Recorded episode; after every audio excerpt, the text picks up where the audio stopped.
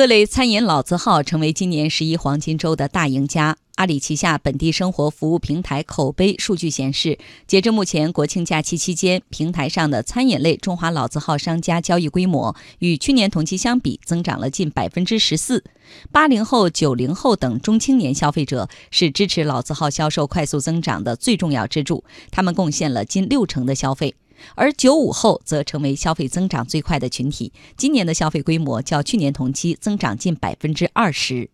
具体来看，川味火锅、江浙菜和粤菜最受消费者欢迎。川味火锅、各类烧烤等口味较重的食品销售爆发期主要出现在一号，而随着时间推移，淮扬菜、粤菜和海鲜等口味清淡的菜肴愈发受到市场的欢迎。此外，高档外卖食品销量增长，在国庆假期前三天，外卖平台饿了么一共产生了二点四万单大闸蟹订单，订单量同比增长百分之十六点八。葡萄酒的销量同比增长百分之五十八点九。